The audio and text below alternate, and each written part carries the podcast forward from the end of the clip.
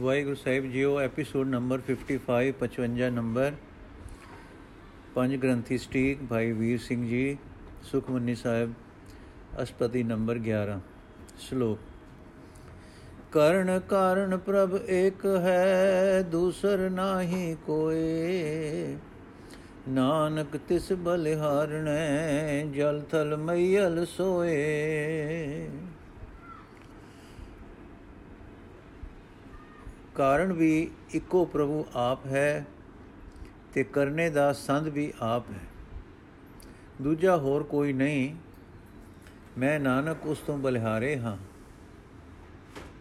ਬਲਿਹਾਰਨੇ ਹਾਂ, ਜੋ ਜਲ ਥਲ ਵਿੱਚ ਸਾਰੇ ਵਿਆਪਕ ਹੈ, ਅਸ਼ਪਦੀ। ਕਰਨ ਕਰਾਵਨ ਕਰਨੈ ਜੋਗ, ਜੋ ਤਿਸ ਭਾਵੈ ਸੋਈ ਹੋਗ।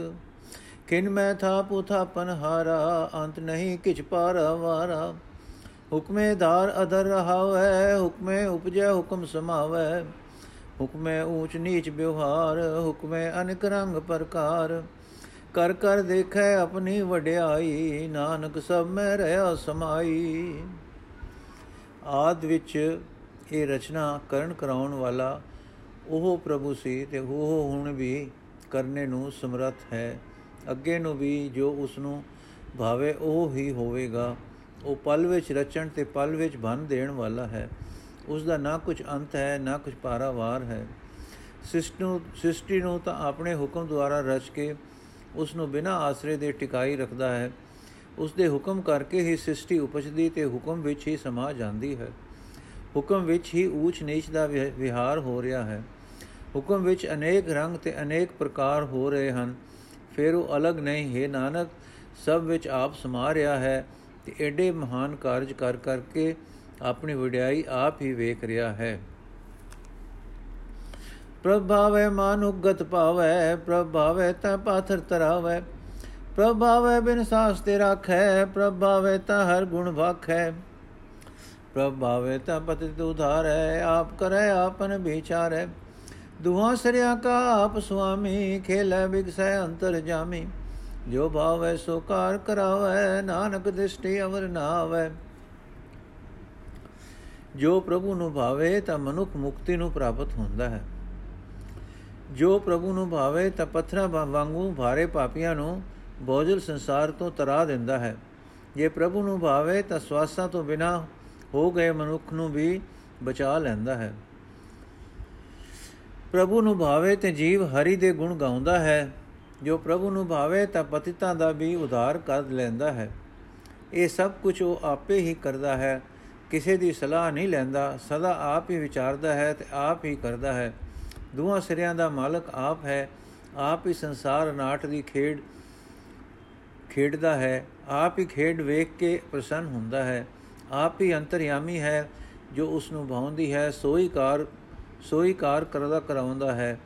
हे ਨਾਨਕ, ਸਾਨੂੰ ਹੋਰ ਕੋਈ ਨਜ਼ਰ ਨਹੀਂ ਆਉਂਦਾ। ਕਉ ਮਾਨੁਕ ਤੇ ਕਿਆ ਹੋਇਆ ਵੈ ਜੋ ਤਿਸ ਭਾਵੈ, ਸੋਈ ਕਰਾਵੈ। ਇਸਕੇ ਹਾਥ ਹੋਏ, ਤਾਂ ਸਭ ਕਿਛ ਲੈ। ਜੋ ਤਿਸ ਭਾਵੈ, ਸੋਈ ਕਰੇ। ਅਨਜਾਨਤ ਵਿਖਿਆ ਮੈਂ ਰਚੈ, ਜੇ ਜਾਣਤ ਆਪਨ ਆਪ ਬਚੈ। ਭਰ ਮੈਂ ਭੂਲਾ ਦਦ ਸਦਾਵੈ, ਨਿਮਖ ਮਾਂ, ਚਾਰ ਕੁੰਡ ਫਿਰ ਆਵੈ। ਕਰ ਕਿਰਪਾ, ਜਿਸ ਆਪਣੀ ਭਗਤ ਦੇ, ਨਾਨਕ ਤੇ ਜਨ ਨਾਮ ਮਿਲੇ। ਕੋ ਮਨੁੱਖ ਤੋਂ ਕੀ ਹੋ ਸਕਦਾ ਹੈ? ਜੋ ਉਸ ਪਰਮੇਸ਼ਰ ਨੂੰ ਭਾਉਂਦਾ ਹੈ ਸੋਈ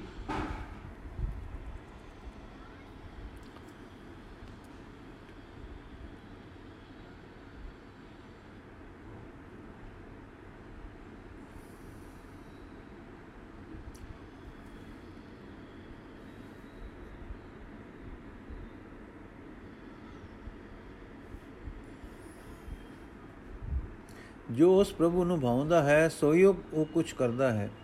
ਨਾ ਜਾਣਨ ਕਰਕੇ ਇਹ ਜੀਵ ਵਿਸ਼ਿਆਂ ਵਿੱਚ ਜਾ ਫਸਦਾ ਹੈ। ਜੇ ਜਾਣਦਾ ਹੋਵੇ, ਤਦ ਆਪਣਾ ਆਪ ਬਚਾ ਲਵੇ। ਭਰਮ ਵਿੱਚ ਭੁੱਲਾ ਹੋਇਆ ਦਸੋਂ ਦਿਸ਼ਾ ਵਿੱਚ ਲੈ ਲਈ ਕਰਦਾ ਫਿਰਦਾ ਹੈ, ਦੌੜਦਾ ਫਿਰਦਾ ਹੈ। ਇਥੋਂ ਤਾਈ ਕਿ ਸੰਕਲਪ ਵਿਕਲਪ ਵਿੱਚ ਤਾਂ ਇਹ ਪਲ ਭਰ ਸਾਰੇ ਚੌਕਣ ਚਾਰੇ ਕੁੰਟਾ ਫਿਰ ਆਉਂਦਾ ਹੈ। ਪਰ ਅਕਾਲ ਪੁਰਖ ਕਿਰਪਾ ਕਰਕੇ ਜਿਨ੍ਹਾਂ ਨੂੰ ਆਪਣੀ ਭਗਤੀ ਦਿੰਦਾ ਹੈ हे ਨਾਨਕ ਉਹ ਪੁਰਖ ਨਾਮ ਦੁਆਰਾ ਪਰਮੇਸ਼ਰ ਨੂੰ ਪ੍ਰਾਪਤ ਹੋ ਜਾਂਦੇ ਹਨ। ਖਿਨ ਮੈਂ ਨੀਚ ਕੀਟ ਕੋ ਰਾਜ ਪਾਰ ਬ੍ਰਹਮ ਗਰੀਬ ਨਿਵਾਜ, ਜਾਂ ਕਾ ਦਿਸ ਕਛੂ ਨਾ ਆਵੇ ਤਿਸ ਤਤ ਕਾਲ ਦੇ ਦਿਸ ਪ੍ਰਗਟਾਵੇ। ਜਾਂ ਕੋ ਆਪਣੀ ਕਰੇ ਬਖਸ਼ੀਸ਼ ਤਾਕਾ ਲੇਖਾ ਨ ਗਨੇ ਜਗਦੀਸ਼। ਜਿਉ ਪਿੰਡ ਸਭ ਤਿਸ ਕੀ ਰਾਸ, ਗਟ ਗਟ ਪੂਰਨ ਬ੍ਰਹਮ ਪ੍ਰਗਾਸ।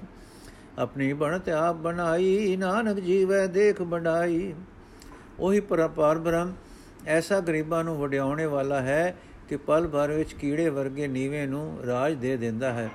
ਇਸ ਜੀਵ ਦਾ ਨਾਮ ਥੇ ਕੁਝ ਵੀ ਨਾ ਦਿਸਦਾ ਪਿਆ ਹੋਵੇ ਉਸ ਨੂੰ ਝਟਪਟ ਚਾਰ ਚੁਫੇਰੇ ਉਜਾਗਰ ਕਰ ਦਿੰਦਾ ਹੈ।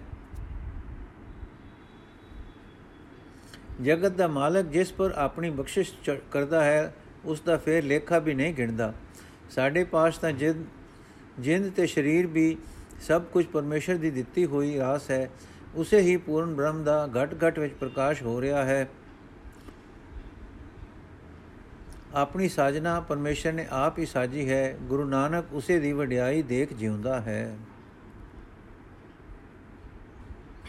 ਇਸਕਾ ਬਲ ਨਾਹੀ ਇਸ ਹਾਥ ਕਰਨ ਕਰਾਵਨ ਸਰਬ ਕੁਨਾਤ ਆਗਿਆਕਾਰੀ ਬਪਰਾ ਜਿਓ, ਜੋ ਤਿਸ ਭਾਵੈ ਸੋਈ ਫੁਨ ਥਿਓ।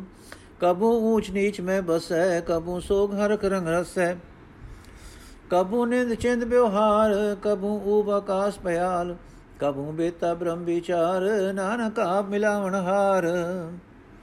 ਇਸ ਜੀਵ ਦਾ ਬਲ ਇਸ ਦੇ ਆਪਣੇ ਹੱਥ ਵਿੱਚ ਨਹੀਂ ਹੈ। ਬਲ ਦਾ ਦਾਤਾ ਵਾਹਿਗੁਰੂ ਹੈ। ਕਰਨ ਕਰਾਉਣ ਵਾਲਾ ਸਭ ਦਾ ਸੁਆਮੀ ਆਪ ਪਰਮੇਸ਼ਰ ਹੈ। ਇਹ ਵਿਚਾਰਾ ਜੀਵ ਤਾਂ ਆਗਿਆ ਪਾਲਕ ਹੈ। ਜੋ ਉਸ ਪ੍ਰਭੂ ਨੂੰ ਭਾਉਂਦਾ ਹੈ, ਫਿਰ ਉਹ ਕੁਝ ਹੁੰਦਾ ਹੈ।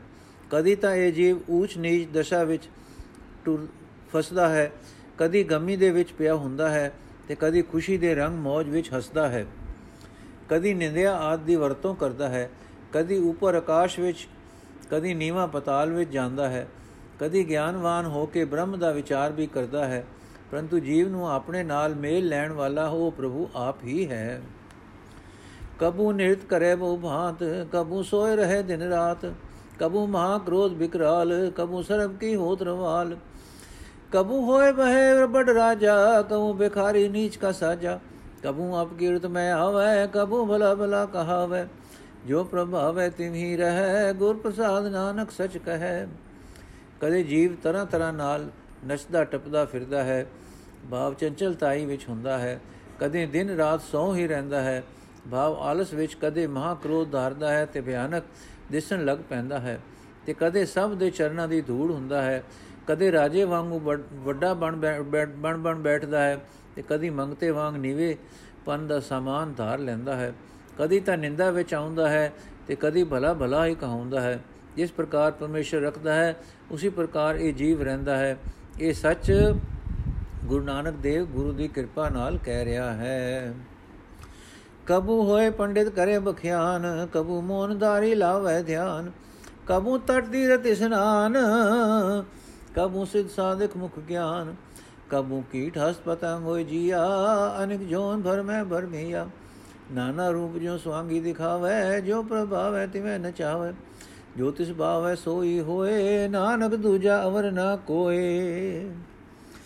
ਕਦੀ ਇਹ ਇਨਸਾਨ ਪੰਡਤ ਹੋ ਕੇ ਸ਼ਾਸਤਰਾਂ ਦੇ ਉਪਦੇਸ਼ ਬਿਆਨ ਕਰਦਾ ਹੈ।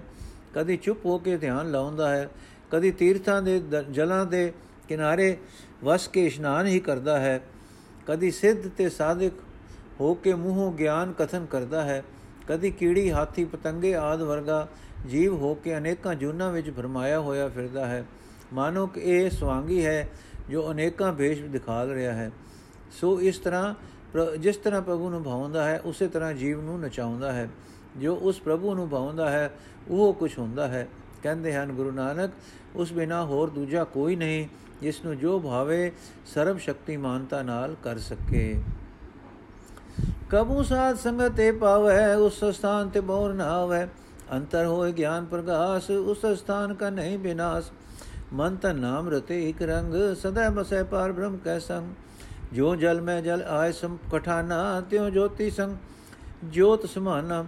ਮਿਟ ਗਏ ਗਮਨ ਪਾਏ ਬਿਸ਼ਰਾਮ, ਨਾਨਕ ਪ੍ਰਭ ਕੈ ਸਦ ਕੁਰਬਾਨ ਮਿਟ ਗਏ ਗਮਨ ਪਾਏ ਬਿਸ਼ਰਾਮ, ਨਾਨਕ ਪ੍ਰਭ ਕੈ ਸਦ ਕੁਰਬਾਨ। ਕਦੀ ਇਹ ਸਾਧ ਸੰਗਤ ਪ੍ਰਾਪਤ ਕਰ ਲੈਂਦਾ ਹੈ, ਉਸ ਥਾਂ ਸਤਸੰਗ ਤੋਂ ਫੇਰ ਮੁੜ ਕੇ ਨਹੀਂ ਆਉਂਦਾ। ਸਤਸੰਗ ਸਥਾਨ ਤੇ ਜਾ ਕੇ ਅੰਦਰ ਗਿਆਨ ਦਾ ਚਾਨਣਾ ਹੋ ਆਉਂਦਾ ਹੈ। ਗਿਆਨ ਦਾ ਪ੍ਰਕਾਸ਼ ਇਸ ਨੂੰ ਜਿਸ ਟਿਕਾਣੇ ਨੂੰ ਲੈ ਜਾਂਦਾ ਹੈ, ਉਸ ਟਿਕਾਣੇ ਦਾ ਕਦੇ ਵਿਨਾਸ਼ ਨਹੀਂ ਹੁੰਦਾ। ਉੱਥੇ ਜੀਵ ਦੇ ਮਨ ਤੇ ਤਨ ਵਿੱਚ, ਜੀਵ ਦੇ ਮਨ ਤੇ ਤਨ ਇੱਕ ਦੇ ਨਾਮ ਵਿੱਚ ਤੇ ਪ੍ਰੇਮ ਵਿੱਚ ਰੰਗੇ ਜਾਂਦੇ ਹਨ। ਉਹ ਫਿਰ ਪਰਮੇਸ਼ਰ ਦੇ ਸੰਗ ਵਿੱਚ ਹੀ ਸਦਾ ਦਾ ਵਾਸਾ ਪਾ ਲੈਂਦਾ ਹੈ। ਜਿਕਰ ਜਲ ਦੇ ਵਿੱਚ ਜਲ ਆ ਕੇ ਮਿਲ ਜਾਂਦਾ ਹੈ, ਉਕਰ ਪਰਮਾਤਮਾ ਦੀ ਜੋਤੀ ਨਾਲ ਉਹ ਜੋਤੀ ਰੂਪ ਹੋ ਕੇ ਸਮਾ ਜਾਂਦਾ ਹੈ। ਇਸ ਤਰ੍ਹਾਂ ਆਉਣੇ ਜਾਣੇ ਸਾਰੇ ਮਿਟ ਜਾਂਦੇ ਹਨ ਤੇ ਟਿਕਾਓ ਮਿਲ ਜਾਂਦਾ ਹੈ। ਗੁਰੂ ਨਾਨਕ ਐਸੇ ਤਾਰਨਹਾਰ ਪਰਮੇਸ਼ਰ ਤੋਂ ਬਲਿਹਾਰ ਹੈ, ਹਾਂ ਸਦਾ ਬਲਿਹਾਰ ਹੈ। ਵਾਹਿਗੁਰੂ ਜੀ ਕਾ ਖਾਲਸਾ, ਵਾਹਿਗੁਰੂ ਜੀ ਕੀ ਫਤਿਹ।